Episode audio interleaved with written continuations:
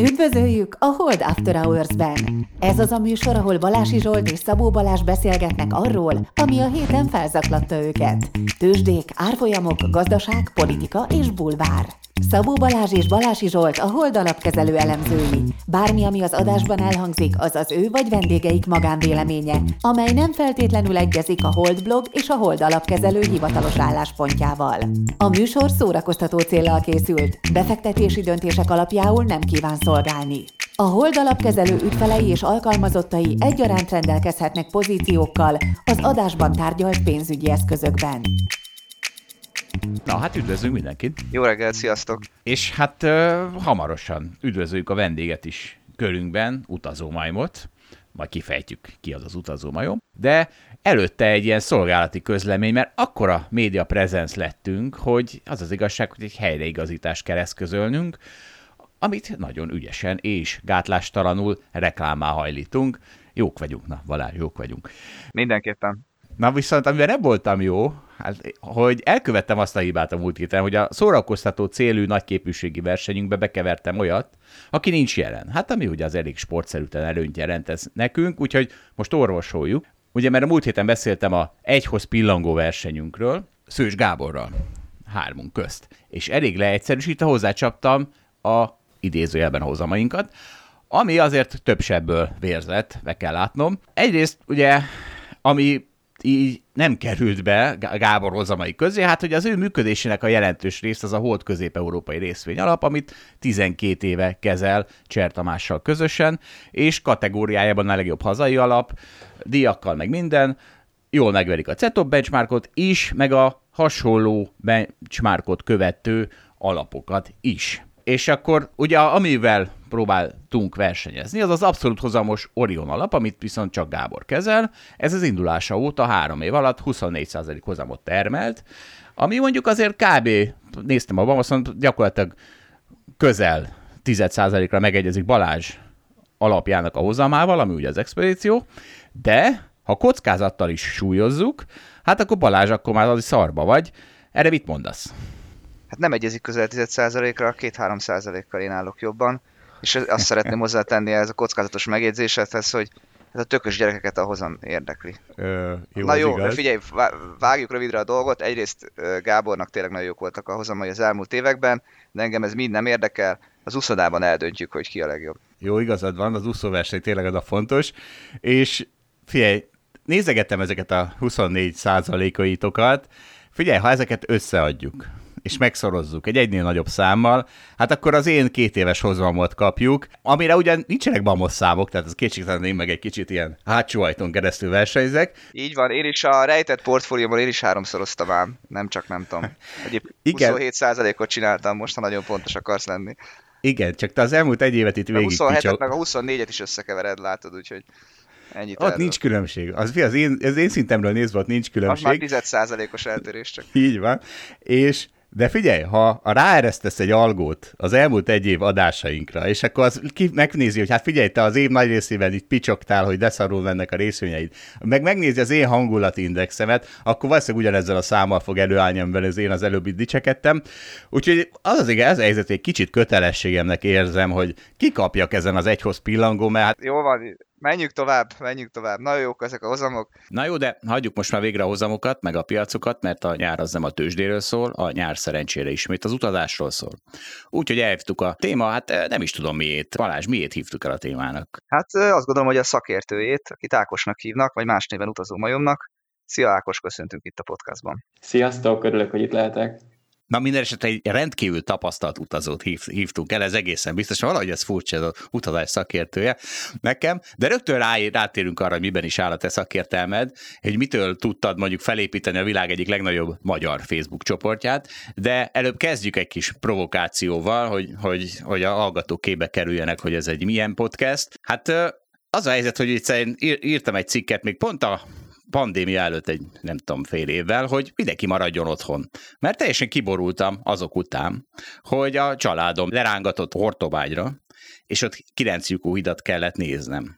És egy óriási embercsoportban. És az a véleményem, hogy hát ez, ez egyfajta konzumidiotizmus. Miért nézegetek én a Hortobágyon kilenc lyukat, ha Budapesten nem megyek el hatjukú Margit hidat nézegetni? Miért megyek el Rómába templomot nézegetni? Miért megyek el a horvát tengerpartra viszintesen feküdni? Miért történik velem az, hogy kirángatnak itt a rendkívül tartalmas életemből Budapesten, elvágynak az összes hobbimtól, ott ülök, mint egy partra vetett hal, és keresem, hogy mit lehet csinálni, és hát a hortobágyon nincs jobb mit csinálni, mint kilenc lyukat nézegetni. Kicsit nekem ez a véleményem erről a utazásról, de hát akkor Ákos itt vagy te. Miért jó utazni? Hát szerintem azért ez ennél egy kicsit ö, több rétűbb. Egyrészt ugye mindenki nagyjából úgy osztja be az évét, hogy azt várja, hogy most dolgozom, és mikor lesz a következő utazás. Tehát ezt mindenki egy ilyen karácsonyként fogja fel, számolják vissza a napokat, hogy akkor két hét múlva tudunk indulni, és ez mekkora jó. Nekem, amikor elindulok, gyakorlatilag az egyik legjobb érzés, amikor felszállok a gépre, és nekem fordítva van, én előtte izgulok, hogy minden rendben legyen itthon, és a munkámmal kapcsolatban, hogy felszállhassak, és amikor a repülőgép kerekei az aszfaltot már nem érintik, akkor teljesen megnyugodok, és olyan érzésem van, hogy most már tök mindegy, hogy mit hagytam otthon, most már az úgy lesz, most már nem tudok belenyúlni, és egyszerűen megnyugodok. És szerintem egyébként sokan így élik meg ezeket az utazásokat, hogy a szürke hétköznapokból, ami egy durván elcsépelt mondat, de hogy így tényleg kiugranak belőle, és most nem az lesz a lényeg, hogy el tudok menni a boltba, és bevásárolok reggel, meg hogy a BKK-val hogy fogok szívni majd a, megállóknál, hanem az, hogy egy új helyzetet kell megoldanom, új helyre megyek, új élmények, új illatok, új emberek, Szerintem ez az, ami az, a jó részét adja az utazásnak. És függetlenül attól, hogy egyébként mit, mit fogsz ott látni, tehát hogy Kolosseumot vagy kilencjukú hidat, szerintem az már másodlagos. Hát, szerintem itt az a kérdés, hogy ki mit él. Tehát, ha az ember borzasztóan élvezi a munkáját, meg a hobbiait, akkor, akkor ez nem annyira jó. De várjál, kicsit más, másik irányba megközelítem ugyanezt a kérdést, de tegyük fel, hogy mostantól mindenki csak teljes titokban utazhat. Se Instagram, se Facebook. El sem mondhatja senkinek. Fényképalbumot sem mutogathat. Hát én, én, hát én már hat évesen berosáltam, amikor a DD-ék elővették a diáikat, és levetítették, hogy Karcsi bácsi áll a nagy kősziklán, és hogy ezt most én most miért nézegetem? És hát azért, azért nézegetem, mert, mert minthogyha ez a, tehát hogy Érted, ez a, ez a dicsekvés lehetősége, ez az, ami, ami azért nagyon sokat hozzáad az utazáshoz, és azért az igaz, hogy, tehát én valószínűleg én, a, én szerintem, amikor erről beszélek, akkor a utazások 70%-áról beszélek, tehát a, a 30% az, amik rendkívül tartalmas utazások, tehát tényleg ez a nagyon várom, stb. Például a bridge versenyre szívesen elutazok, mert akkor ott van mit csinálni, és akkor mellékesen pihenek a városban. De akkor így megkérdezem, szerinted, ha elvennék ezeket a lehetőségeket, hogy másoknak elmutatod, hogy utaztál, tehát te tényleg csak az utazás önmagáért történik, akkor az azért mennyit csökkentene a utazási kedven a világban? Biztos, hogy csökkenne jócskán, ebbe, ebbe igazad van azért az Instagram és a Facebook, meg a közösségi média elég sokat adott hozzá, de nem csak olyan értelemben, hogy egyébként dicsekedjünk vele, hanem hogy információkat gyűjtünk. Tehát, hogyha én nem tudom, hogy van elektromos autó, akkor biztos, hogy nem fogok elektromos autót venni, mert eszembe nem jut. Ugyanez van, hogyha nem tudom, hogy egyébként Kolumbiában milyen szép pálmamezők vannak, akkor nem fogok oda utazni, mert, mert egész egyszerűen eszembe nem jutna. Tehát ilyen szempontból két élő itt a helyzet. Egyrészt tök jó, hogy onnan tudunk inspirálódni, megnézni, mi az, ami minket érdekel, és nem kell oda elutaznunk, és megnézni, hogy fú, hát ez minket abszolút nem érdekel, miért jöttünk ide, hanem már úgy megyünk oda, hogy nagyjából azt is tudjuk, hogy a giroszos előtt milyen pálmafa lesz, vagy hogy milyen padra fogunk tudni leülni, ami szintén egyrészt jó, másrészt nem jó. Olyan szempontból biztos, hogy, hogy igazad van, hogyha nem, nem lehetne ezt mutogatni, akkor a, akkor a utazók fele szerintem nem menne ennyi helyre, vagy nem menne ilyen messzire, mert azért egy utazással szívás is van rendesen, amikor mondjuk egy 36 órát utazik az ember száz átszállással, hogy, hogy eljusson valahova, tehát nem mindig csak a medencében koktélt szürcsölő képek adják vissza az utazásnak az igazi ényét, de szerintem ezek a negatív, úgymond negatív dolgok is pozitívak lesznek, miután hazaértél, tök jobb történetek lesznek belőle, és kimozgatnak a hétköznapjaidból, tehát új feladatokat kell megoldani. Amikor mondjuk én most elmegyek egy boltba, és visszajövök, nem hogy azt nem tudom, hogy mennyit fizettem, mert a blokkot azt nem hozom el, hanem nagyjából az, hogy már mit vettem, mert annyira rutinszerűen történnek ezek a dolgok. Viszont, hogy elutazol valahova, és mondjuk nem egy all-inclusive szállodában, mondjuk egy tengerpart, ahol tényleg semmi dolgod nincs, csak hogy elballagj egy flip az legközelebbi étteremig, ami ott van a tengerpart mellett, hanem neked kell mondjuk kaját szerezni, transfert megoldani, helyiekkel kommunikálni, akkor ez így felfrissíti az embernek a, a tudatát, meg a, tehát teljesen, teljesen más szemszögből tudod így nézni a, a világot. Szerintem ez, ez benne a, a legjobb.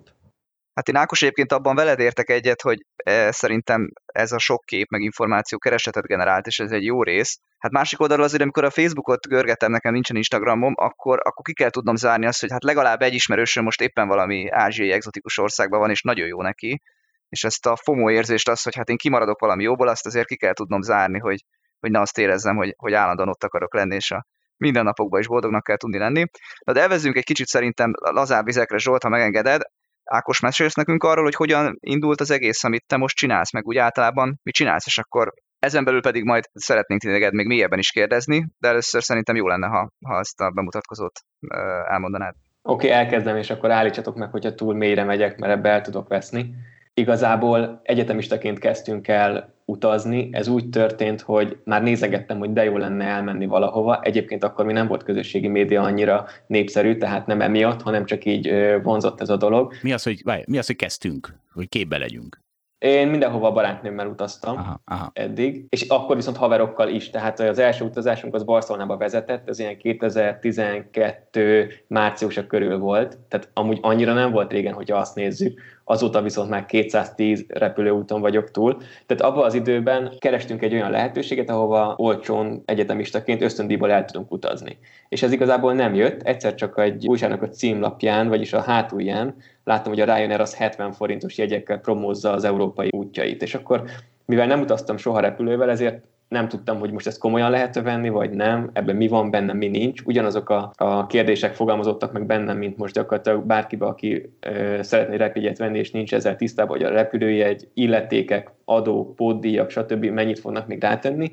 És mire én kizongoráztam, hogy tényleg lehetett volna 70 forintért menni, hát akkor már bőven nem voltak ilyen jegyek, viszont ez annyira elültette a bogarat bennem, hogy elkezdtem kutakodni különböző fórumokon, különböző oldalakon, hogy hogyan lehetne hát nem is 70 forintért, de néhány ezer forintért utazni, és azért kiderült, hogy szinte mindig lehet néhány ezer forintos jegyeket venni valamilyen európai országba, és így történt az, hogy mm, többieknek mondtam, hogy akkor van ez a lehetőség nyolc embernek, és végül hatan elmentünk, életünk első repülős útjára Barcelonába, egy hostelbe szálltunk meg, és rendkívül jó élmény volt. Igazából nekem ott kezdődött az utazás szeretete, amikor felszálltunk a gépre és elindultunk, és én soha nem láttam előtte felülről az országot, felülről a, a, a házakat, a, akkor még egyébként drónok sem nagyon voltak. Sőt, abszolút nem voltak.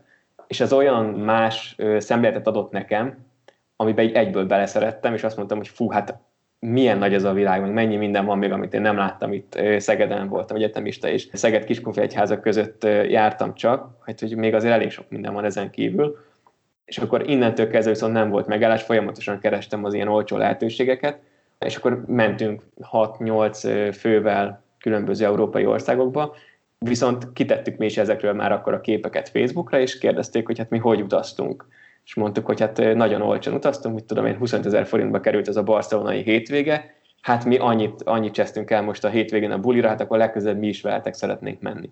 És akkor egyre több ilyen volt, és már annyira sok embernek kellett leírnom, hogy mi hova megyünk, meg mikor, meg hogyan lehet olcsó repjegyeket szerezni, hogy csináltam egy Facebook csoportot, ami egy ilyen zárt csoport volt, és oda felvettem ezeket az embereket, akiket érdekelte. De várjad, ez alapvetően az a egy eurós vizerjegy, amit nekem is föl szokott dobni a Facebook, nem? Meg néha, tehát arról beszélünk? Vagy itt valami... Akkor még nem is nagyon neten hirdették, az van, hogy újságnak a hátulján volt, de ezekről a jegyekről Aha. van szó gyakorlatilag, igen, ezekről a promó jegyekről. Az, hogy később hogyan sikerült néhány ezer forintért Európán kívüli hosszú utakat foglalni, meg szállásokat, az már egy másik sztori, ahhoz már sokkal mélyebben bele kellett ebbe mennem. Ezután ugye létrejött a Facebook csoportunk, egy ilyen Facebook csoport, amiben csak az ismerőseim voltak is. Egy olyan fél évre rá láttam, hogy 4000 tagja van a csoportnak, és mondom, ennyi barátom azért nincsen, úgyhogy itt valami, valami nincs rendben, és akkor gondoltam, hogy ha már úgyis ennyi embert érdekel, akkor ez legyen publikus. És így volt az, hogy 2014. szeptember 14-én az utazómajom oldalt ezt elindítottam. És úgy hagyj jegyezzem meg, hogy egyébként, amikor elkezdtél utazni, akkor ráültél arra a trende, hogyha a nemzetközi turista érkezések számát nézzük Európában, hogy egyébként ott valahol így nagyon ö, me- meggörbült ez a görbe, ez a növekedés fölfele. Tehát hogy e- előtte is volt növekedés persze a turista számban, de utána 2010 után van ez a, ez az ilyen egészen elképesztő növekedés. De hát akkor megvan, hát ez nyilván az utazó oldala. Egyrészt, hát másrészt tudod, hát 2010 egész óta Európát, van... egész Európát behúztad, igen. 2010 óta van Várjátok, 2010 óta van okos telefon, ugye? Tehát ez az előző, ez a Facebook, Instagram hatás, meg hát a Facebook is valamikor, tehát ez egyértelmű, az egész ez erről szól. Ja, ja és tegyük hozzá, hogy viszont most már 500 ezeren vannak, mert én is beléptem, és figyelem, hogy mi történik ott. Hát most, most mi van? Most mi van a csoportban? Én 550 ezer körül. 2016. március 6-án volt 11 ezer like az oldalon, tehát gyakorlatilag né- két év alatt sikerült 11 ezer lájkot szerezni, ami nem mondható egyébként szerintem túlságosan dinamikus fejlődésnek, és nagyon nem tudom, ilyen megsivegelendőnek, de 2016. április 17-én, tehát egy hónapra rá már megjött az első üzleti megkeresés. De ez nagyon érdekes volt.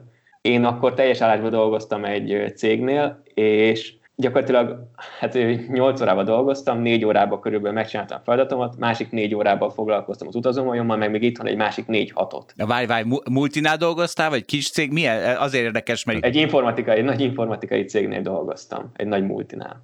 Amikor nem látták a monitoron, volt lehetőségem ezzel foglalkozni, és elég sokszor nem látták, úgyhogy meg tudtam csinálni a rendes munkámat, és amellett pedig tudtam valamit csinálni, ami, ami nem a, a programozás, igazából ez is hozzátett ahhoz, hogy megszülessen az utazómajom, hogy minden egyes nap, amikor az egyes villamosra felültem és elindultam, akkor azon gondolkodtam, hogy mit kellene csinálnom ahhoz, hogy holnap már ne kelljen ezen a villamoson ülni és bemennem dolgozni olyan helyre, ami egyébként rendkívül jó volt, csak egyszerűen nem éreztem ott jól magam. És gondoltam, hogyha ilyen jó helyen nem érzem jól magam, akkor, akkor valószínűleg máshol sem lenne sokkal jobb nekem, úgyhogy nem való ez a, ez a napi 8 órás munka. Jó, ehhez hozzáteszek egy életviteli tanácsodot, mert szoktam, tehát az ember nem érzi magát jól a munkáján, akkor föl kell állni. Tehát annál minden rosszabb lesz, az tényleg az elcseszi az ember életét.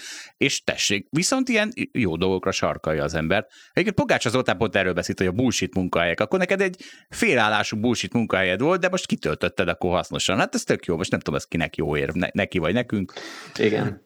És akkor az első üzleti megkeresés az érdekes volt, mert ugye én akkor az munkahelyemről gyakorlatilag ellógva mentem el egy biztosító társaság keresett meg, hogy ő szeretne megjelenni az oldalamon. És ami, ami nagyon furcsa, hogy egyrészt az, hogy utazom majom, tehát akkor még nem volt az, hogy kimondom az, hogy utazom majom, és mindenki tudja, hogy miről van szó, nekem is nagyon furcsa volt, főleg egy olyan közegben, ahol még soha nem voltam, illetve öltönyös emberek vártak, én pedig mondjuk egy pólóba, tornacipőbe mentem oda egy hátizsákkal, kicsit nem tudom, furcsán éreztem magam, és az első tárgyalásoknál, hogy mit lehet gyakorlatilag elkérni egy bejegyzésért. Ez szerintem bárki, aki mondjuk a közösségi médiában, vagy akár az interneten bármilyen tevékenységet végez, egyszer elő fog jönni, hogyha ha komolyan foglalkozik ezzel, hogy amíg tudod, hogy egy liter tejért mennyit kell fizetni, vagy nagyjából legalább be tudod lőni a toll iget, addig az, hogy egy bejegyzés mit ér, azt nem tanítják sehol. Tehát fogalmam nem volt, hogy mit tudok erre mondani, és viszont ezek a cégek pedig, akik megkeresnek, nagyon-nagyon ügyesen ki tudják ezt használni, hogy az adott tartalomgyártónak fogalma sincs arról, hogy mit ér meg az ő bejegyzése. Hát akkor reméljük, hogy rövid távra szerződtél. Hosszú távra szerződtem, de igazából teljesen mindegy volt, mert annyira boldog voltam attól a csekély összegtől, hogy nekem az az albérletembe a tizedét az ki fogja termelni, hogy nekem az végül is elég volt, az az érzés, hogy hát ez fantasztikus, hogy valaki fizet azért, hogy megjelenjen nálam. És utána egyébként nagyon jó üzleti érzékkel kerestek meg abban az időszakban, ez ugye április 17-én volt 2016-ban, és ugyanezen év augusztus 4-én, tehát néhány hónappal később a Morning Show-ban volt egy interjú velem, és azon az egy napon 11 ezer új követő érkezett az oldalamra, ami gyakorlatilag megduplázta az addigi követőszámot. Újra tárgyalás, szerződést újra kell tárgyalni ilyenkor. Igen, sajnos erre már akkor nem volt lehetőségem, viszont olyan szempontból nagyon jó volt, hogy rengetegen lettünk, olyan szempontból viszont nem, hogy addig nagyon szakmai volt az én oldalam, tehát tényleg csak olyanok jöttek fel, akik nagyon tudták, hogy hogyan lehet lefoglalni, mit kell csinálni, semmit nem kellett magyarázni, és akkor viszont bejöttek ezek az idősebb nyugdíjasok, illetve olyan embereknek, akik fogalma nem volt, hogy hogyan lehet utazni, csak az, hogy olcsó, és ők szeretnének menni, és ezzel rengeteg időm elment, és rengeteget gondolkodtam, hogy ezen ezt hogyan tudnám menedzselni. Úgyhogy ez, ez egy ilyen áldás is volt, meg átok is, de a, hogy befejezzem ezt a, ezt a like növekedést, 2016 novemberében Tehát néhány hónappal szintén később 205 ezer követőnk volt. Tehát 2016. március 6-án 11 ezer, ugyanabban az évben már november 9-én pedig 205 ezer, úgyhogy teljesen organikusan semmilyen hirdetés nem volt, semmilyen fizetett hirdetés nem volt, csak megkerestek különböző cégek, különböző honlapok, hogy szeretnének interjút csinálni, és gyakorlatilag ennyire népszerű tudott lenni pillanatok alatt. Ákos itt belemenve abba egyébként, hogy pontosan hogyan keresitek ezeket a lehetőségeteket, én nem tudom nem észrevenni a párhuzamot, hogy mi a Zsoltal is egyébként azzal foglalkozunk, hogy félreárazásokat keresünk, csak mi a tőzsdén tesszük ezt, ennek van egy csomó módja, lehet például algoritmusokkal is csinálni, tehát írsz egy programot, és akkor az felhívja a figyelmedet, hogyha lát valami furcsaságot, és, és megkeresi azt a félreárazást. És ha jól tudom, akkor te is végül is ezt csinálod. Arról tudnál nekünk mesélni egy kicsit, hogy ez egyébként hogyan változott? Mert hogy ez, ez egész egy nagy verseny, tehát ha meg is írsz egy szoftvert, akkor az lehet, hogy később nem működik, vagy valaki más is megírja, hogy hogy, hogy, hogy, hogy, kell ezt elképzelni, hogy, hogy mi történik e a háttérben. Igen, amikor a legelején kevesen voltunk, ez azt jelenti, hogy néhány tízezren, addig nagyon jól működött az, hogy a rendkívül olcsó, elárazott jegyeket megkerestük, ezeket akkor még manuálisan, és ezeket posztoltuk. Na most ezeket az elárazott jegyeket úgy kell elképzelni, hogy valamilyen error fert gyakorlatilag vagy egy az egybe váltják mondjuk az eurót és a forintot, tehát 700 euró jegy mondjuk 700 forintba kerül, Konkrétan erre volt példa, az egyik magyar oldal eláraszta, és San Franciscóba csomóan foglaltak repülőjegyet 700 forintért, egyik ember nem ment el, nem is tudom megérteni, hogy sokkalta, vagy mi lehetett az oka. A másik az, hogy valamilyen OTA, ugye ezek az online travel agency-ben keveredik valamilyen ilyen úgynevezett glitch, valamilyen hiba, valamilyen probléma, különböző légitársaság, a legtöbb esetben a különböző légitársaságokkal való utazás kombinációjakor lehetnek olyan félreárazások, amik ezt eredményezik. Például elindulsz mondjuk Qatar airways és British airways folytatod az utadat. És ugye itt a két légitársaság megegyezik, hogy ki fogja beszedni a pénzt, és ki fogja visszaadni a társának, tehát aki gyakorlatilag az egy kócserrel megy vele, és ilyenkor szoktak problémák lenni. Ezeket keresgettük, nagyon-nagyon nehéz volt, viszont tudtuk, hogy nagyjából merre kell nézelődni. Ez, ez egy rendkívül régi rendszer, tehát ennek vannak hibái, és ezt lehetne is javítani. Viszont a légitársaságok úgy voltak vele, hogy annyira kevés ember használja ki ezeket a hibákat, hogy nincs egyszerűen értelme javítani, hogyha belenyúlnának, akkor sokkal rosszabb lenne a helyzet, mint hogyha hagynák így, ahogy van, és néhány embert engednének fillérekért utazni. És ez nem változik? Vagy, vagy, tehát ez, nem változott azóta sem. Azt a nem olyan. Jó, Ennek az az oka, hogy régen, amikor ugye egy repülőjegy az három dologból áll, az üzemanyagpóddíj, az alapjegyár és az egyéb adók és illetékek. Na, az üzemanyagpóddíj az később került be a rendszerbe, az beleheggeztették azért, mert az olajválság idején gyakorlatilag napi szinten olyan mértékben változott az, á, az olaj ára, ami nem tette lehetővé azt, hogy mondjuk meghirdessenek egy jegyet, és azt lehessen mondjuk akár egy hétig ugyanazon az áron adni, vagy hosszabb távon. És ezért azt folyamatosan változták, változtatták. És ez az utólag bekerült komponens az, ami gyakorlatilag hibákat eredményez a rendszerben, nagyon ritkán. Ezeket a légitársaságok a legtöbb esetben nem is veszik észre, és ezeket lehet manipulálni is. Na, ezek a manipulációk, ezek nem kerülhetnek ki a, közkezére, vagy hogy mondjam, hogy bárki ezt felhasználhassa. Ilyeneket mi is rengeteget kerestünk, találtunk, utaztam én is rengeteg ilyen jegyel. Mondjuk mondok egy példát, ezt úgy kell elképzelni, hogy van egy Budapest, mondjuk Madrid, Los Angeles repülőjegy, és ehhez a Budapest, Madrid, Los Angeles repülőjegyhez hozzáteszünk egy olyan szegmest, ami a világ másik részén van, mondjuk egy Hawaii-on, vagy a, akár nem tudom, Kenyában, teljesen mindegy, hogy hol, és ez egy nagyon-nagyon rövid szegmens lesz, aminek a jegyára nagyon olcsó. És a rendszer az utolsó jegyárhoz méri az adókat és az illetékeket, és ameddig egy repülőjegynél, mondjuk, hogyha vannak olyan repülőjegyek, ahol magának a repülőjegynek az ára az ilyen 5 euró mondjuk, vagy 10 euró, tehát rendkívül alacsony, pár százalékot tesz ki, az összes többi az adó és illeték és üzemanyagpótdíj. És az üzemanyagpótdíjat tudtuk így meghekkelni, vagy még lehet most is meghekkelni bizonyos járatpárokkal, hogy azok lecsökkenjenek, és gyakorlatilag csak a rövid szakasznak az üzemanyagpótdíját kell neked kifizetni.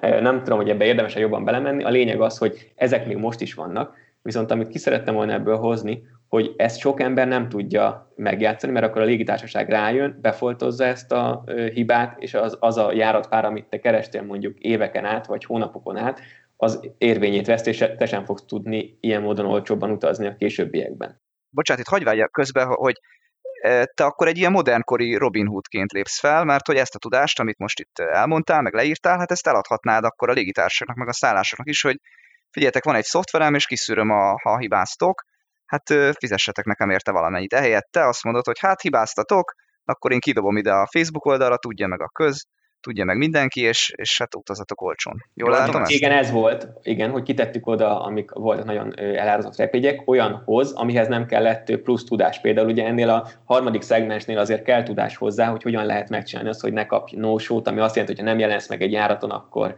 akkor ne büntessenek meg, vagy hogy egyáltalán tud, hogy miért így utazol tehát ezeket azért jó tudni, tehát kell egy, egy háttérinformáció, illetve ne hívd a légitársaságot fel, ne hívd fel a figyelmét erre, nem módosítsd gazdarepélyet, ne csinálj semmit, csak ülj szépen nyugodtan, és örülj neki, hogy a melletted lévő ember az ezerszer ennyit fizetett azért a repjegyért, mint amennyit te, és ugyanoda vissza a gép. Viszont ahogy többen lettünk, ezt már ugye nem lehetett megoldani, és ekkor kellett egy ilyen üzleti modellváltást csinálnom, hogy mindenki számára könnyen elérhető, olcsó repjegyeket kezdtem el kínálni, és ezt viszont lehet tömegével, és lehet rengeteget. A másikat azt nem lehetett tervezni, tehát azt vagy találtunk, vagy nem találtunk. És akkor a kettő között volt az, hogy írtunk erre programokat, viszont ezek nem voltak annyira hatékonyak, hiszen rengeteg háttértudást igényel az, hogy milyen jegyeken van egyáltalán értelme elkezdened ezt, ezt a keresést, és akkor igazából miután nekem már ez lett a megélhetésem, és nagyon figyeltem arra, hogy hogy folyamatosan kerülnek ki ajánlatok, nem is volt ezzel időn foglalkozni, a korábban megszerzett tudást azt tudom alkalmazni, és akkor ilyen módon nem mentem tovább az, ez, irányába, ez irányba, tehát a mostani ajánlatokat azokat teljesen manuálisan keressük, és nincsen semmilyen program, ami segítene. És egyébként létezik, bocs, még annyi, hogy létezik ilyen piac? Tehát van, aki mondjuk akár nem Magyarországon persze, hanem bárhol, Európában, Amerikában, Kínában, aki erre programokat ír, és akkor azt értékesíti közvetlenül akár légitársaságoknak, akár persze úgy, akár hogy te is csinálod, hogy hogy másoknak. Tehát aki mondjuk nagyon ügyes, még ügyesebb sokkal, mint amit te csináltál. Azt nem hiszem, hogy a légitársaságnak értékesítené bárki is, de vannak ilyen közösségek, fórumok, csoportok, Lengyelországban is vannak, van egy-két magyar srác is, aki egyébként nagyon ügyes és tudja ezeket. Mondjuk sajnos mi magyarok nem tartottunk össze, tehát még különböző csoportokban voltunk. Én egy ilyen amerikai csoporthoz tartoztam, ahol voltak egyébként más nemzetek is, de amerikaiak voltak főként. Ezeket úgy kell elképzelni, hogy egy közösségbe be tudsz kerülni, ezt egymagad kibányászni, ez gyakorlatilag lehetetlen. Ez egy, ez egy munka, amit megosztottunk egymással, és felosztottuk egymás között, hogy ki mit fog nézni, milyen lehetőségeket, és akkor ez, ez alapján tudtunk együtt dolgozni, együtt működni, és hogyha valaki talált valamit, akkor azt megosztotta, és ez azért volt nagyon fontos, hogy ebbe a csoportba bekerülj, és hogy kikerülhet be ebbe a csoportba, mert hogyha bárki elmondta volna, vagy kitette volna az oldalára, vagy megosztotta volna ezt a trükköt, akkor az onnantól kezdve egy héten belül már nem él. És lehet, hogy dolgoztál vele egy, egy évet tényleg. Tiszta tőzsde. De hadd had szóljak közben, amelyet Robi Hood volt. Tehát ugye megint ez a félre megy ez a dolog, hogy szerintem az van, hogy, a, hogy azt gondoljuk, hogy ha egy nagy multit, mondjuk egy légitársaságot, vagy nem tudom kit csesz meg éppen ez az algoritmus, akkor az az jó, mert hogy so, sokan dolgoznak, akkor az a gonosz multi. De hogyha egy, ugye egy háromfős lángosozót cseszné meg az algoritmus, akkor az éreznénk, hogy pedig a multiban is emberek dolgoznak, és hadd had mondjak el egy példát. Én, én kis túlzásra voltam fénymásoló ügynök is mondjuk egy évig, készítettem egy ajánlatot, ez egy nagy ajánlatot, még 10 millió forint egy cégnek.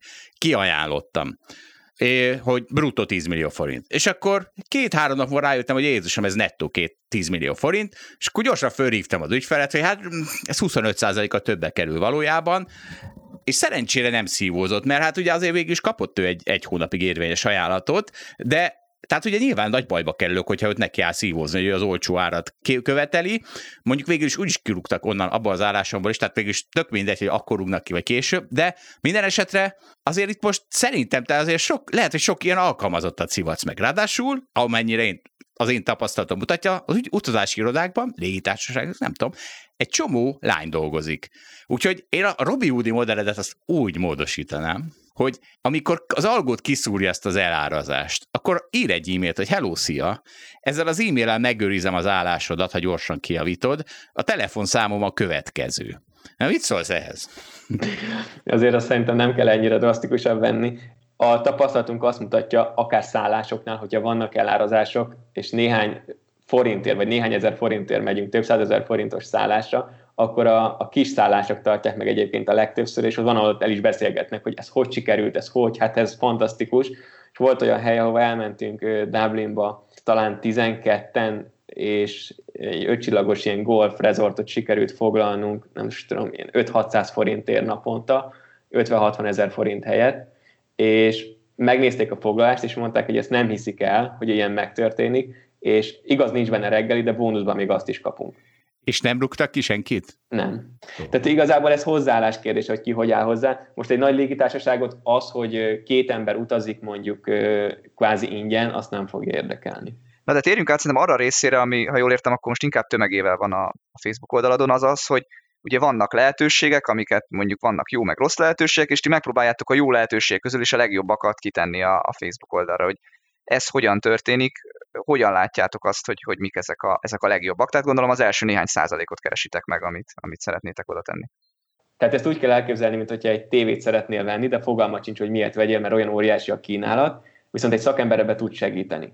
Most ugyanez a helyzet, hogy mi megmutatjuk, hogy ha te szeretnél elmenni Rómába, hogy az adott időszakban, vagy legalábbis amikor mi kitesszük, az az ár, az egy jó ár, és hogyha azt lefogad, akkor nem fogsz azzal mellé nyúlni. Mert különben lehet, hogy te azt mondanád a 30 ezer forintos római repjegyára, hogy hát az fantasztikus, de közben pedig 2000 forintért vagy 5000 forint is el lehetett volna menni. Na és amit mi kiteszünk, az az aktuális időszakban, aktuális pillanatban elérhető legolcsóbb ajánlat.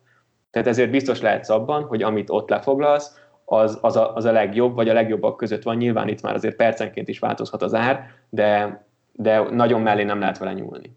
Kicsit más vizekre evezve, nekem a oldalapkezelőben az egyik munkám az, hogy részvényelemző vagyok, és például rám van osztva a légitárságok piaca. És hát nem tudom nem észrevenni azt, hogy nyilván Európában például nagyon más a légitársaságnak a piaca, mint Amerikában. A legnagyobb különbség az, hogy Európában azért, mert ilyen sok nemzet van, rengeteg légitárság van. Amerikában pedig már egy sokkal inkább koncentrálódott piac van, tehát ott 4-5 nagy légitársaság már lefedi a, a piacnak a nem tudom 85%-át körülbelül, és hát ö, ott sem volt ez mindig így, és hát ez meg is látszik a jegyárakban, tehát ha Amerikában akar valaki elrepülni, tehát itt most a, nem az egész kontinens értem, hanem az Egyesült Államokat A-ból B-be, akkor az jóval többet fizet, mint hogyha mondjuk nem tudom, Spanyolországból akarna valaki elrepülni Angliába, vagy, vagy Németországba. Itt egyszerűen nagyobb a verseny, ezért, ezért olcsóbbak a jegyek. Egyrészt hogy látod azt, hogy milyen lesz szerinted az, amikor, amikor ez Európában is változik? Én azt gondolom, hogy egyébként 5-10 éven belül valahol ide tart ez a piac, tehát lesznek nyertesek, ilyen lehet a Vizer, Ryanair, vagy a, vagy a nagy légitársaság, British Airways, Air France KLM, vagy esetleg a Lufthansa, és akkor lehet, hogy mondjuk ez az öt nálunk is le fogja fedni a 80-85%-át a, a piacnak. Egyébként, hogyha ránézünk a tőzsdei árakra, amiknek ugye most nagy esések voltak, hiszen hát látjuk, hogy a koronavírus miatt ugye áll egy csomó repülőgép a Földön, akkor azt látjuk, hogy ezek közül a nyertesek közül hát sokan árazzák azt, hogy például a Ryanair vagy a Vizer az ilyen, az ilyen nagy nyertes lehet, hogy hogy látod, akkor még, akkor még működni fog ez az utazó majom modell, amikor majd, majd sokkal kevesebb légitárság lesz, vagy pont ez az űrzavar, ez a káosz, ez a nem, nemzeteknek a légitársaságok hozzák ezt a lehetőséget, hogy, hogy ilyen, ilyen sok árazás lehet akár. Utazni az emberek akkor is ö, fognak, és a legdrágább, vagy a drágább jegyek között is lesznek legolcsóbbak, tehát ilyen szempontból nem félek, hogy nem lenne relevancia ez utazó majomnak. Mondtad, hogy vannak ugye fapadosok és hát normál légitársaságok, azért ezeket nem illik összekeverni olyan szempontból, hogy az egyik az piaci alapon működik, a másik pedig rengeteg állami támogatást kap, és kvázi az állam menti meg és a, ő pénzeli. Ebből rengeteg konfliktus is van, főleg a Ryanair szerető rájuk egyébként haragudni, a, már azokon légitárságokra, akiket egyébként az EU vagy a saját országa kiment, hiszen azt mondja, hogy így nem piaci alapon működik a dolog, és ez milyen ö, szemtelen, és ez, hogy ők, ők akkor miért, miért működjenek piaci alapon. Így van, én ezt az ötöt azt azért hoztam fel, mert ez az öt legnagyobb talán, aki megmaradhat ebben a, ebben a versenyben, ami majd következik mostantól. Szerintem egyébként többen meg fognak maradni, nem gondolom, hogy illetve újak is jönnek, tehát most azért már, már jönnek új légitársaságok. Az biztos, hogy a modellek azok teljesen át fognak alakulni, és nem csak azért, mert itt a Covid, hanem már előtte is elkezdődtek azok, hogy nem óriási gépekkel repülnek a légitársaságok, hanem pont mint a fapadosok, kisebb gépekkel, nagyobb hatótávú gépekkel, és sokkal könnyebb megtölteni utasokkal, mint sem mondjuk várni azt, hogy 380 utas legyen egy transatlanti járatra, és nem is, egy, nem is olyan hatékony, mint hogyha egy kisebb gép menne. Azért az fontos megjegyezni, hogy a légitárságoknak a bevétele az a jegyárnak, a jegyár az egy nagyon-nagyon pici százaléka. Tehát ők nem a, nem a jegyárból élnek, míg mondjuk egy normál légitársaság azért inkább a jegyárból. Tehát a fapadosok azok az egyéb szolgáltatásokat árazzák fel, árazzák túl. Egyébként, bocsánat, számít ez? Számít ez, hogy szétválasztják? Mert ugye egyrészt volt csak annyi, hogy hát az ügyfél úgy is meg kell, hogy fizesse azért, mert nem mehet le mindig a minimumra, hogyha esetleg több napra utazik, vagy nem tudom, messzebbre utazik, akkor valami szolgáltatást úgy is fog választani. Másik oldalról hát nyilván persze a fapados az most átteszi a, az alapjegyárból a nagyobb részét a szolgáltatásba, de hát ugyanazt megkeresi. Igen, egyébként most már a normál légitársaságok is mennek ez a fapados irányba, hogy mindent meg lehet külön vásárolni. Szerintem egyébként ez tök jó. Tehát, hogyha ha én nem szeretnék 32 kilós podgyászt vinni, akkor miért fizessek érte? Akkor legyen olcsóbb a jegyár, és aki szeretne, az fizessen a, a podgyászért. Itt inkább átmentek szerintem a ló túloldalára a légitársaságok. Ha most az utcáról behívsz valakit, és azt mondod, hogy foglaljon le egy jegyet olyan áron, mint ahogy felkínálja az oldal, akár a Vizer, akár a Ryanair oldalán, szerintem az embereknek a 80%-a nem tudná lefoglalni azon az áron. Egész egyszerűen olyan akadálypályát építettek ezek a fapadosok a honlapra, hogy kvázi lehetetlen lefoglalni egy logikusan gondolkodó ember számára, anélkül, hogy plusz szolgáltatásokat tennél a jegyárhoz. Ez szerintem rendkívül rossz. Tehát a, a Vizer például azt mondja, hogy most foglalsz ülést, vagy később. Nem azt mondja, hogy foglalsz-e, vagy nem. És akkor itt az emberek akkor azt gondolják, hogy hát akkor, akkor, akkor veszek most, és akkor túl leszek rajta, miközben nem szükséges venni, hanem oda sorsol a gép, ahova egyébként sorsol, aztán meg majd odaülsz a gépen, ahol lesz szabad hely, vagy ahova szeretnél, akivel elcseréled majd a helyedet, tehát ez sem annyira ördöngős, vagy ugye a, bevezették ezt a priority boardingot, hogy minél hamarabb felszállj a gépre, amit egyszerűen nem tudok hova tenni, tehát azért a gépen nem annyira kényelmes, és még hogy oda hamarabb felszállj, hogy ennek mi értelme van, ráadásul úgy, hogy ugye kiosztott ülőhelyed van, szoktak erről mémek is lenni, hogy mondjuk a magyarok a reptéren mit csinálnak, hogy, hogy már a két órával az indulás előtt mindenki sorbál hosszú sorokba, és próbál felmenni a gépre, mint hogyha ott nem tudom, limitáltak lennének a, a helyek, és nem mindenki férne fel, tehát ez ilyen, ez ilyen magyar sajátosság, úgyhogy szerintem ennek mondjuk itt Magyarországon van jelentősége ennek az elsőbségi beszállásnak. Arra, hogy a, hogy a fapadosoknak a, a modellje az, az jó, szerintem rendkívül sok jó példa van, hiszen ők tudnak ö, piaci alapon is működni, a normál légitársaságok kevésbé. Igen, és akkor ide hagyd szúrjam be azt, hogy egyébként most egy ilyen nagyon érdekes jelenség van, hogy szerint, amikor beszélgettem az elemzőkkel, más, akik a légitársaságokat elemezték, meg a légitársaságnak is a kapcsolattartóival, akkor ugye arról szólt a világ az elmúlt tíz évben, hogy mindenki rendelte a repülőgépeket, ugye Boeing-től meg az Airbus-tól veszik a 100 főnél nagyobb repülőgépeket, és hát nincs elég, nagyon nagy a növekedés, be akarjuk hozni a repülőgépet, de hát sorba kell állni, hát nem akarok visszamondani, amikor visszakerülök a sor végére, és hát ugye, hogy bejött a, a, a pandémia, ugye teljesen megfordult ez a dolog, most pont az a probléma, hogy túl sok repülőgép van, ráadásul, ahogy mondtad, ugye rengeteg mindenkit kimentettek, hát nem a két nagy fapadostan, arra, azoknak nem volt rá szüksége, de egy csomó állami légitársaságot kimentettek, tehát megmaradtak a, a repülő. És akkor most ugye pont fordítva lesz, túl sok a repülő, kevés a kereslet, hát akkor most jönnek a legjobb idők, aki tud utazni, az a legalacsonyabb jegyárakat fogja évekig érezni, és, és még akkor is egyébként, ha visszamegyünk oda arra a szintre keresletbe, mint 2019-ben volt, hiszen közben még egy csomó repülőgépet lejártottak, azok mind bejöttek a piacra, hát ugye a Vizer is mekkora növekedési tervekről beszél, hát ez senki másnak nem jó, csak a fogyasztónak, aki élvezi majd ezt a, ezt a nagy versenyt, ezt a rengeteg repülőgépet, aki, aki mind, ott, mind ott fog állni, hogy a fogyasztót szállítsa az utazót. Igen, én azt gondolom, hogy verseny azért az, az mindig lesz, viszont azt ne feled, hogy rengeteg nagy kapacitású gépet viszont nyugdíjba küldtek és bontanak, tehát hogy azért kevesebb gép van, mint, amikor, mint a pandémia elején, és én bízom abban, hogy rendkívül gyors lesz a fellendülés. Tehát azokban az országokban, ahol elkezdték a turizmust visszaépíteni, észszerű szabályokat hoztak, ilyen például Dubáj, vagy akár Közép-Amerikában is lehetne több ilyen országot mondani, oda telített gépek mennek, gyakorlatilag egy gombostűt nem lehetne lehelyteni, a gépeken annyian vannak, tehát hogyha ha megnyitják a határokat és lehet menni, akkor az embereknek már annyira elegük van ebből a pandémiából, ebből a, a hírekből, ami a médiából jön, hogy szerintem egyből útnak indulnak. Volt is az utazómai oldalon egy ilyen fel, vagy egy kérdés, hogy ki az, aki, aki szeretne utazni ebben az évben, és valami 86% mondta, hogy igen, és közülük már nem is tudom, ilyen 20-25% már le is foglalta az útját, tehát hogy abszolút nem volt Nyilván nem annyira reprezentatív az én oldalamon, hiszen ott csak olyanok vannak, akik szeretnek utazni. Én is hagyd tegyek ide hozzá egy statisztikát másik oldalról, hogy mondjuk az Aegean Airlines, ami egy görög légitárság, ő azt nyilatkozta, hogy nagyon-nagyon jó esetben talán 70%-a lehet a légiforgalom a 2019-esnek, és hát az elemzők, akik ezzel foglalkoznak, meg akik nézik közelebbről a görög turizmust, azok meg még sokkal... De Balázs, ez egész év. Az egész év persze, de hát ugye a nagy része az a nyárról szól. Tehát én azt arra akarom felhívni a figyelmet, hogy szerintem ez a nyár sajnos már, már rosszul fog sikerülni, annak ellenére persze, hogy itt megtörténik a nyitás, de hát azért a június látjuk, hogy hát most ha megnézitek a mostani számokat, azért nagyon gyengék, tehát ugye ki fog esni egy csomó minden. Na jó, de jó, jó. de ez rosszul a légitársaságnak, de most, tehát akkor most már akkor térjünk rá arra, hogy viszont a mi, nekünk ez jó, mert aki elmegy utazni, az azt fogja látni, hogy nem tömött az a tengerpart, nem tömött az a Velence, nem tömött az a Róma, nem? Ákos, mi az, ami, mi az, ami ahova most, most kell utazni? Jelenleg nagyon sok helyre lehet tényleg pár ezer forintért utazni, néhány napja volt is egyébként akció. Szerintem az nagyon humoros, hogy a Ryanair, a Vizzer konkurenciája, a Vizzer születésnapjára soha nem látott akcióval készült, és 23 különböző célállomásra lehetett gyakorlatilag fillérekért utazni.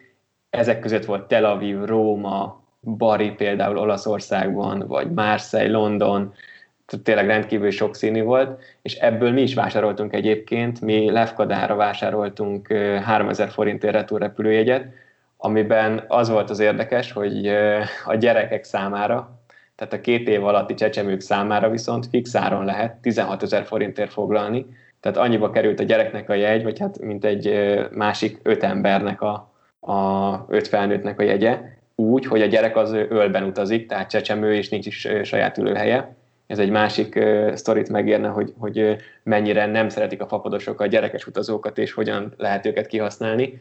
Viszont jelenleg uh, még mindig vannak nagyon olcsó repülőjegyek, például uh, júniusra van uh, Olaszországban Bari, Róma, Rimini, vagy akár Pisa 10 ezer forint körül. Én, én egyébként a, én a Milánót látom mindig olcsónak, az mindig ilyen olcsó marad? Milánóban nagyon nagy a kínálat, tehát az igen, az olcsó szokott lenni, viszont azért a főszezonban, Rómába, Bariba, akár Riminiben nem szoktak ilyen olcsóak lenni, sőt Szardénia és Szicília is 15 ezer forintos retúrjegyárakkal van most Budapest indulással. Azt hozzá kell tenni, hogy Olaszországban most kell egy teszt. Tehát, hogyha valaki el akar menni Olaszországba, akkor kell egy teszt. Magyarországon most 12.900 a legolcsóbb PCR teszt. Hogyha valaki, valakinek azt meg kell ö, tenni, akkor azt ö, ennyit még hozzá kell kötelező költségként számolni azért az úthoz. De például Jordánia 11 ezer forint, ami rendkívül sokszínű, ott van a Vörös-tenger, a Holt-tenger, Petra, tehát tényleg egy nagyon-nagyon izgalmas ország, 11 ezer forint. Retro egy benne minden adóval illetékkel de aztán ott meg kell szállni, azok meg azért nem lettek olcsóbbak, ugye? Mint hogyha, vagy olcsóbbak lettek, ezt te jobban tudod, de mi, a szállásra mit mondasz? Mert aztán ott meg kell szállni. Tehát Még nem is lettek olcsóbbak. Mondjuk vegyünk egy, egy Máltát, oda 18 ezer forint a repülőjegy, és hozzá a szállás abban az időszakban két főre júniusban 53 ezer forint. Ez egy medencés apartman. Most ez nem lett sokkal olcsóbb, sőt lehet, hogy nem is lett olcsóbb, mint volt egyébként tavaly, vagy tavaly előtt, 2019-ben, viszont ha megnézed, hogy mondjuk egy, egy belföldi wellness szálloda mennyibe kerül egy napra, akkor két főre az 53 ezer forintos medencés apartman nem tűnik már annyira vészesen soknak Máltán. Szóval én azt gondolom, hogy, hogy nem, nem lettek sokkal drágábbak, és én 50-60 ezer forintos áron szinte bármelyik európai sziget most így elérhető, ami, ami szerintem rendkívül jó. És van-e valami, szerintem a rutinjaid most azért elég alaposan megborultak itt a pandémiában, tehát például a PCR-teszt az egy ilyen, szóval hogy mire kell most különösen figyelni, és mi az, ami nem változott nagyot, mondjuk ami, nagy meglepetésedre, mi az, ami maradt? Nekem egyébként a nagy rutinjaim nincsenek, viszont az kétségkívül rendkívül sok mindenre kell most figyelni. Tehát, hogyha valaki utazásra adja a fejét, akkor, akkor nagyon ott kell lenni a jogszabályokban, és folyamatosan bújni ezeket, mert nagyon sokan próbálkoztak már azzal, hogy összegyűjtik, hogy mikor, hova lehet menni, és milyen igazolványokkal, milyen applikációkat kell letölteni, viszont ezt ö, folyamatosan karbantartani, ez kvázi lehetetlen, még az EU-nak sem sikerült egyébként. Úgyhogy arra is kell figyelni, hogy egyáltalán be lehet-e utazni, mert lehet, hogy nem lehet beutazni arra az adott helyre. Ha be lehet utazni, akkor tesztel kell, vagy oltással, és van-e mellé karantén, vagy ez kiváltható lehet, hogy, hogy csak teszt kell, és akkor nem kell karantén, vagy csak oltás, és nem kell karantén, és az oltásban az, hogy milyen oltásod van, arra is kell figyelni, hogy elfogadják-e. De akkor ez nincs sehol összegyűjtve, jól értem? Tehát ez, ez akkor ez, ez egy szívás. Egy helyen nincs igazából. Aha. Tehát itt például Ciprusra utazhatsz a Sinopharm, vagy a Sputnikkal, de a Sinopharmmal már nem.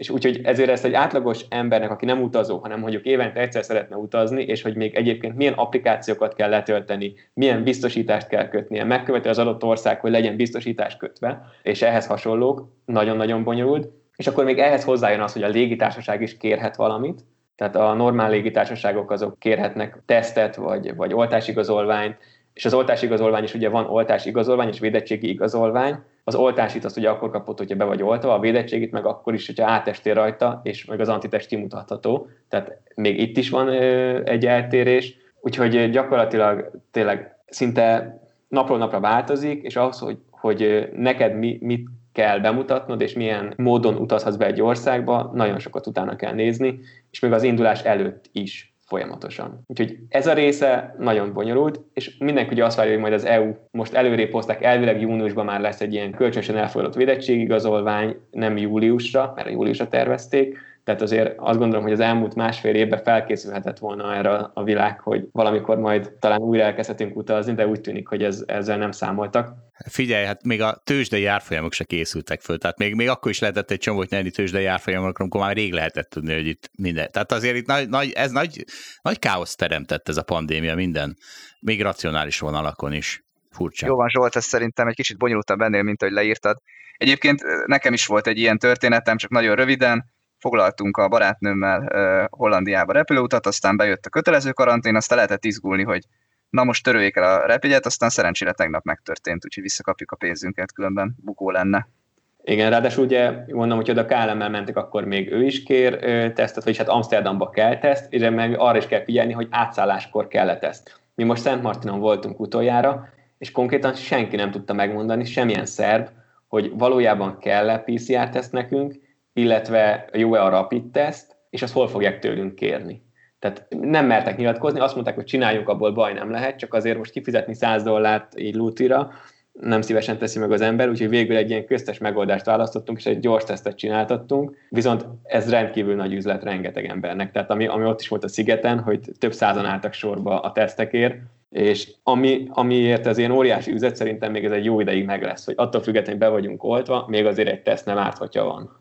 Igen, tehát szerintem nem most vannak az aranyidők, Zsolt, hanem akkor lesznek, amikor ezek a vírussal kapcsolatos adminisztrációs problémák is megoldódnak, de még rengeteg repülőgép lesz a piacon, na akkor lesz a Kánán, akkor könnyen is lehet menni, meg olcsón is, az egy na, jó na. időszak lesz. Na, na, na, nem, hát reméljük, hogy sokáig tart fogyasztóként. De ez nem így van, mert ugye ez a káosz az, ami egy csomó embert meg elijeszt, és ettől lesz aztán csak félháza ott, ahol mindig telt ház van. Tehát azért... Hát kinek, attól függ, kinek fontos ez a félház, telt ház.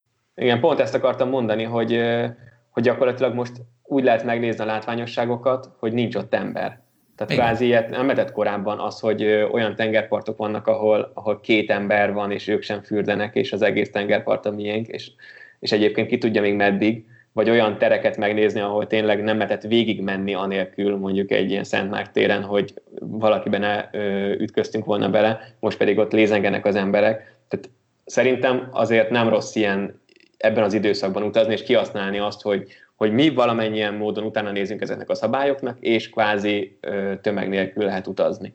Nyilván a maszkozást is még azért van, aki szereti, van, aki nem, van, ahol kell, van, ahol nem, még erre is érdemes figyelni, de azért van ennek is egy bája, hogy ilyen világjárvány közepén utazik az ember. De visszatérve a Balázs, amit mondtál, ezt jól értettem, hogy Hollandiában szigorítás volt, vagy ezt jól értettem mostanában? Igen, igen, eddig önkéntes karantén volt, ahol nem ellenőrizték, és aztán most pedig ö, szigorú olyan értelemben, hogy most már ellenőrzik, és meg is jobban megbüntethetnek, mint előtte. Én így értem, hogy ez történt. Furcsa, nem? Nem tudom, Ákos, lehet, hogy te jobban képbe vagy, ha minden országot ismersz, de, de én úgy értettem, hogy Hollandiában ez történt. Hát mintha a másik irányba haladna a pandémia, de érdekes. Hát majd Most Hollandiával kapcsolatban pont nincsen információm, de, de van egyébként ilyen visszafelé haladás, például a Szesel-szigeteken, ahol a világ egyik legátoltottabb a népesség, most újra szigorítottak, és megint nem lehet úgy gyülekezni, van azt hiszem este már kijárási tilalom, és egy-két dolog még módosult, úgyhogy egyébként tényleg ők a világ egyik legátoltottabb országa, tehát nálunk sokkal jobban, jobban állnak, pedig abban mi se vagyunk rosszak.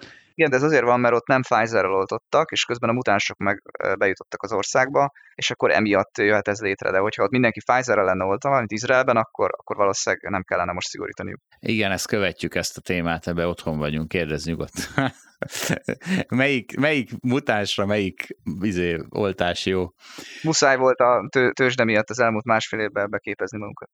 Na figyelj, menjünk még néhány ilyen izére. Tehát például szerinted van-e még értelme az utazási irodáknak? Mire jók az utazási irodák? Hadd mondjak el én, én egy sztorit, mert de az már egész, mondjuk a Malév csődbe ment. Két, vagy hogy volt ez? A Malév csődbe ment mondjuk, mit tudom én, szerdán, és Ja, ja. Igen, 2011-ben, de mondjuk egy szerdai napon, és mi pénteken repültünk volna Ausztráliába, úgyhogy a három részes út első része a Malév. És akkor ez így óriási problémákat okozott, és akkor az utazási irodász, hogy na akkor oldják meg. Hát, hát hogy ők, ők, ők még várnának, hogy mit kommunikál a Malév. Mondom, jó, várok egy kicsit, és, és most de hát gyerekek, az egy szétesett cég, az már nem kommunikál semmit, ne, ők várjak, mondom, jó, a francokat, akkor én hívtam fel a Frankfurti reptet, hogy most mit csináljak, ők azt mondták, hogy bárhogy, de jussak el Frankfurtba, és akkor onnan tovább visznek. Akkor fölhívom az utazási irodát, hogy akkor, na hát akkor ez van. Hát ők azt nem csinálnák. Hát ők, az, ők az biztos, hogy nem, hát hogy egy ilyen bemondásra elrepüljek, és akkor no show ticket lesz. És, na, és akkor, hát egy akkora pup volt a hátamon az utazási iroda, egy, egy kis bonyodalomban, hát egy közepes bonyodalomban, de a te izé, algoritmusaid is arra utalnak, hogy szóval az utazási irodákkal mi van? Mi lesz ezekkel? Mi a szerepük még? Ki menjen utazási irodába? Hát aki nem beszél angolul Zsolt, annak nem olyan könnyű. Jaj. Igen, ez az egyik, aki nem beszél angolul. Másik, hogy ott szoktak azért olyan programokat ajánlani magyar nyelven, illetve valaki, akinek ö, tényleg nem beszél, és az, az a vágya, hogy ott megfogja a kezét valaki a repülőtéren, és ott is engedje el, miután visszaértek, és addig folyamatosan lehessen hozzá fordulni bármilyen információval. Ő kif, kifizet ezért több pénzt, viszont ö, érdekes dolog. Tehát egyrészt azt mondják, hogy egyszerűbb, gyorsabb, hogyha ha valaki csak bemegy egy utazási irodába, viszont ott sokkal kisebb a kínálat. Amíg mondjuk elutazol Majorkára, és ott van nem tudom 1500 szállás, és ezt e között tudsz válogatni, addig bemész egy utazási irodába, és azt mondják, hogy van ez a 8 darab szállás, mi kipróbáltuk, ezek rendkívül jók, ezek közül válasz. És lehet, hogy egyébként az 1500 szállás közül is kiválasztaná azt, amit kiválaszt a 8-ból, de ennek pici a valószínűsége, és így nem is látja meg az egész kínálatot. Másrészt a mi utazási szokásunkhoz abszolút nem illik egy utazási iroda, hiszen mi minden utazás alatt több szálláson szállunk meg. Tehát én nagyjából ilyen, nem tudom, több mint 500 szálláson voltam már utazásaim alatt, úgyhogy folyamatosan váltogatjuk a szállásokat, ennek több oka van. Egyik az, hogy megismerni a másik szállást, másik pedig az, hogy elutazni egy másik régióba, másik helyre, másik szigetre, ugyanabban az országban, és így jobban megismerni az országot, mint hogyha egy, csak egy adott helyen lennénk ami miatt nagyon szeretik az utazási irodákat, főleg Magyarországon, hogy ott készpénzzel lehet fizetni. És azok az emberek, akik mondjuk business classon szeretnének utazni, és mondjuk a legdrágább hoteleket megvenni, ők nem igazán szeretnek bankkártyával fizetni, ez a tapasztalat. Tehát nekik például tök jó, hiszen a pénz ilyen módon nem számít, viszont nincs is nyoma, tehát készpénzzel gyorsan kifizetik, és akkor lehet utazni illetve annak is megérheti, aki egyszerűen nem szeret utazást szervezni, mert például én nagyon szeretek, tehát én nem adnám ezt oda semmiért, sőt, nem hogy azért, hogy még fizessek ezért, hanem, hanem akkor sem, hogyha ha nekem fizetnének, akkor sem adnám ki a kezeim közül. De van, aki, aki egyszerűen nem szeret, és ő neki megérheti. Van, amikor üzleti alapon is megéri. Tehát az az időszak alatt, amíg te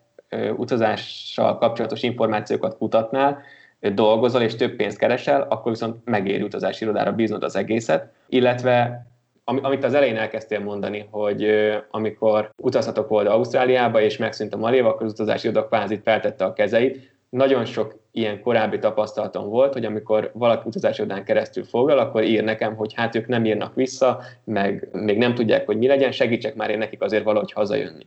És ugye van egy ilyen tévhit, hogy az utazási irodánál foglalt, hogy ez meg, mekkora biztonságot ad az embernek. Na most egyrésztről igen, másrésztről meg ezt meg is lehet szívni, mert akkor viszont semmilyen kapcsolatod nincs a szállással, közvetlen kapcsolatod a szállással, vagy akár a légitársasággal, így ha bármilyen módosításra van szükség, akkor azt csak az irodán keresztül teheted meg, mondjuk nyitvatartási időben. Tehát ilyen szempontból szintén nem annyira ajánlott az irodával menni. De nem az van, hogy a minél bonyolultabb, annál inkább megéri? Tehát most mondok valamit, én mondjuk soha nem voltam Afrikában, de el akarok menni egy nagy szafarit szervezni, nem tudom, Tanzániába, hát fogalmam sincs, hogy kell. Egyébként képes vagyok angolul kommunikálni, meg meg tudom nézni, de hát annyira bonyolult, nem lehet, hogy ezért megéri mégis fizetni? Ezek nem a klasszikus utazási irodák, akik ilyet kínálnak, de igen, ezt is megéri. Tehát vannak nagyon jó ilyen körutazások, ahol megéri, például pont egy ilyen afrikai utazás, vagy vannak olyan országok, ahol be se lehet egyébként menni csak utazási irodával, akár Észak-Korea vagy Bután, tehát igen, megérheti, hiszen ők már jártak ott, tudják, hogy hova lehet menni, nem kell a értékes, drága időben mondjuk éttermet keresni, olyat, ahol mondjuk nem kap gyomorrontást az ember, hanem tudják a kipróbált helyeket. Tehát az ilyen utazások alatt nagyon megéri. Most itt szerintem inkább az olyan klasszikus utazási irodákról beszéltünk, akik mondjuk adnak egy vízzel és mellé egy bookingon foglalt szállást. Világos, csak mondjuk világos. másfélszer ennyiért. Illetve vannak olyan le, ö, szituációk, amikor egyszerűen kiadhatatlan egy utazási iroda, például charterrel szeretnénk közvetlen járattal menni, akár mondjuk Törökországba, Tunéziába, vagy Egyiptomba, és nincsen másik járat közvetlen, csak charter, és sok ilyen utazási iroda kínál olyan szállást, amit csak vagy irodán keresztül lehet foglalni, vagy ha nem irodán keresztül foglalja az ember, akkor rendkívül drága. Tehát ilyen módon megérheti, sőt sokkal olcsóbban jön ki az ember, hogyha bemegy mondjuk egy utazási irodába, és egy adott időpontra foglal egy, egy egyiptomi utat, mondjuk teljes ellátással, és azt megkapja csomagba tök olcsón, és minden benne van, transfertől kezdve, nem kell semmiben aggódnia, nem kell azon idegeskedni, hogy ki fog érni a repülőtérre időbe, elindul a gép nélkül, stb. Úgyhogy vannak olyan esetek, amikor egyébként kifejtetten megér irodával menni, viszont sajnos ez a kevesebb. Ákos, még egy pillanatra agyugorjunk vissza ilyen tőzsdei témára. Muszáj megkérdeznem, én a Vizer, Vizert elemzem, és egyébként a Vizer szerintem a világ egyik legjobb cége, nagyon hatékony, nagyon jó, de hát most annyira rossz a piaca, és mégis all-time high van az árfolyama, nagyon magasan. Te, aki másik oldalról nézed, mivel tudod ezt magyarázni? Mert én sajnos nem olyan sok mindennel. Én sem tudtam, egyébként én is ebbe egy kicsit beleszálltam, és nem is tudtam, nem volt logikus a piac ilyen szempontból. Szerintem annyira a jövőt árazzák már be a, a vásárlók, hogy mint hogyha nem is lett volna ö, abszolút pandémia, tehát és ugyanúgy menne minden tovább, mint ahogy eddig ment. Erre mondjuk az rácáfol, hogy a vízzel folyamatosan törje a járatait, és sokkal kevesebb járatot indít el például, mint a konkurense, amire egyébként nem számítottunk, hiszen azért a vezérigazgató azt nyilatkozta folyton, hogy ők, ők lesznek az elsők, és amint lehet, akkor tripla géppel megindulnak, és mindenhova fognak szállni, ahova eddig nem, és rengeteg bázis nyitnak, hát nyitottak is, most már azért elkezdtek visszavonulót fújni, például Norvégiában is, meg, meg nem tudom hány helyen még. Úgyhogy nem tudtam én sem hova tenni ezt, a, ezt az óriási pozitív hangulatot. Szerencsére ezt egész évben magyaráztam, hogy arról van szó, hogy nem a fundamentális érték magyarázza a részvény árfolyamot, ilyen egyszerű, és akkor már, már is ott van minden, hogy QL, meg stb. Szóval van ennek oka, csak Balázs ezt nem hajlandó elfogadni soha, hogy más. Még az lehet benne, hogy ugye most mindenki számára elérhetővé vált a tőzs, de egy-két mobil applikáció segítségével. És a legtöbben, akik kis pénzzel szállnak be, megnézik, hogy ismerik azt a márkát, ismerik, akkor vesznek abból legalábbis nekem ez a tapasztalatom így a közvetlen környezetemben, és sokan ismerik a vizet, azért azt gondolják, hogy az biztos jó, eddig is emelkedett az árfolyam, hát akkor gyorsan veszek belőle, mert nem akarok kimaradni ebből a buliból. Na pont ezekről van szó, pont ezekről van szó. Szegény Balázs berosál ettől a jelenségtől. Na hát akkor máshonnan nézzük, de ugyanazt látjuk, ez a, ez a konklúzióm. De egyébként igen, a távoli jövőben a Vizer az biztosan egy, egy sikeres cég lesz, aki a nyertese lehet az átalakulásnak, a konszolidációnak a piacon, tehát én is azt gondolom, hogy majd egyszer jó lesz, talán előre szalad most a piac. Igen, kérdés az, hogy már be van-e árazva az, hogy már jók, vagy még ezután még növekedhet? A növekedés is be van árazva. Tehát a 19-es profitnak több mint a 20-szorosán forog, 19-es profit az most meg éppen messze van, tehát ez más tőzsdei vállalatokhoz képest is viszonylag magas, vagy más légitársakhoz képest meg abszolút. Persze itt nem érdemes ilyen Lufthansa-hoz hasonlítani, ami tetszhalott állapotban van, eladósodva és kimentésre szorult, tehát, tehát nem ehhez kell hasonlítani. Igen, viszont azt azért megfigyeltem, hogy mennyire nem logikus a piac, hogy amint bejött egy rossz hír, akár a, a járványjal kapcsolatban, akár a vízzel kapcsolatban, olyan pillanatok alatt megugrott az árfolyama, mint hogyha tényleg teljesen ellenkező lenne a, a piac mozgása a hírekre. Tehát, hogy ez így nekem furcsa volt, ameddig én ezt követtem. Utána én ebből kiszálltam, mert azt mondtam, hogy én ezt már nem, nem bírom tovább, vagy nincs egyszerűen értelme ezzel foglalkoznom, mert tényleg, ahogy bejön egy rossz hír, emelkedik az árfolyam. Hát ez csak akkor baj, ha sortolod. De tavasszal ugye az volt, hogy minden egyszerre leesett, és aztán minden egyszerre visszapattant, tehát ott nem is kellett talán nézni az egyéni híreket, ott a tőzsde teljesen együtt mozgott a pánikban meg aztán a, a felengedésben. Aztán ut- persze egyébként hosszú távon számítanak az egyedi hírek, tehát ezt nem érdemes így talán hétről hétre nézni, hanem hanem messziről évek, évek alatt. Na jó, hagyjuk már ezt, mert most nyár van és utazás, hagyjuk azt, hogy miért mozognak a tőzsdék az elmúlt egy évben. Az elmúlt egy évben folyton erről beszélgettünk, de ha már csúcsok meg izék, akkor mondd már meg nekünk, hogy mi a legolcsóbb, meg a legdrágább repjegy szállás, amit foglaltál így a all time. Ugye az elárazásokhoz kell visszamennünk, amikor voltak ezek az óriási elárazások, akkor foglaltunk gyakorlatilag fillérekért repjét és szállást, amik még ugye most is vannak csak ritkábban. Indonéziában volt egy óriási elárazás, Bali szigetén, Ubudon, egy ötcsillagos rezort, egy Ayung Resort nevű szállást sikerült foglalnunk 9 forintért, ez volt az első olyan szállás életünkben, ahol golfkocsival jöttek értünk, és forró kis összetekert törölközővel törölgették a kezünket, mielőtt odatták a koktélt. Jó, de 9 forint per mi, tehát azért látsuk be, nem mindegy. Azt hiszem, hogy egy éjszakát, vagy két éjszakát voltunk ott nem mertünk többet foglalni, hogy vajon nem azért, hogy kockáztassuk ezt a 9 forintot, hanem, és azt hiszem ez két főre volt, hanem hogy nekünk fontos volt, hogy akkor legyen szállásunk, és ha nem fogadtak volna, akkor az kellemetlen lett volna hogy, hogy nem tudunk hol, hol aludni. Az egész szigeten ez az egy szállás volt, úgyhogy ki voltatok szolgáltatva. Ez egy nagyon eldugott helyen volt, tényleg egy ilyen rendkívül exkluzív hotel, saját erdővel, saját patakkal, nem tudom, nem is voltunk még ilyen helyen, és volt ott, nem, nem egy éjszakát voltunk, kettőt, mert volt ott egy, egy ilyen különleges ceremónia is, ahol ak- akkor volt valamilyen, valamilyen indonéz ünnep, és akkor a hinduknak volt valamilyen, valamilyen ünnepe, és beöltözve különböző előadásokat tartottak. Igazából annyira kevesen voltunk a hotelben, hogy nem biztos, hogy nekünk, szerintem inkább maguknak, de, de rendkívül jó volt, és, és jó volt ezt átélni, megnézni. Illetve nekem az teljesen kielégítő érzés már, hogy tudom, hogy kvázi ingyen vagyok itt, és hogy ezt így, ezt így, ezt így hogy lehet, vagy ez, ez, ez, ez hihetetlen számomra még mindig. Utána a legdrágább, az pedig Arubán voltunk a, egy ilyen Renaissance Resort nevű hotelbe, ott pedig azért, mert hogyha beütöd azt, hogy Aruba, akkor kiadja ezeket a flamingókat, amik nem is őshonosak egyébként a szigeten, a mellette lévő Boneren már igen, de hat darab ilyen gyönyörű flamingó van az egyik szigeten, ahol csak akkor lehet elmenni, hogyha napi egyet veszel, ami körülbelül annyiba kerül, mint a, a hotelbe a 60 ezer forintos ö, napi ár, vagy pedig megszállsz a hotelbe.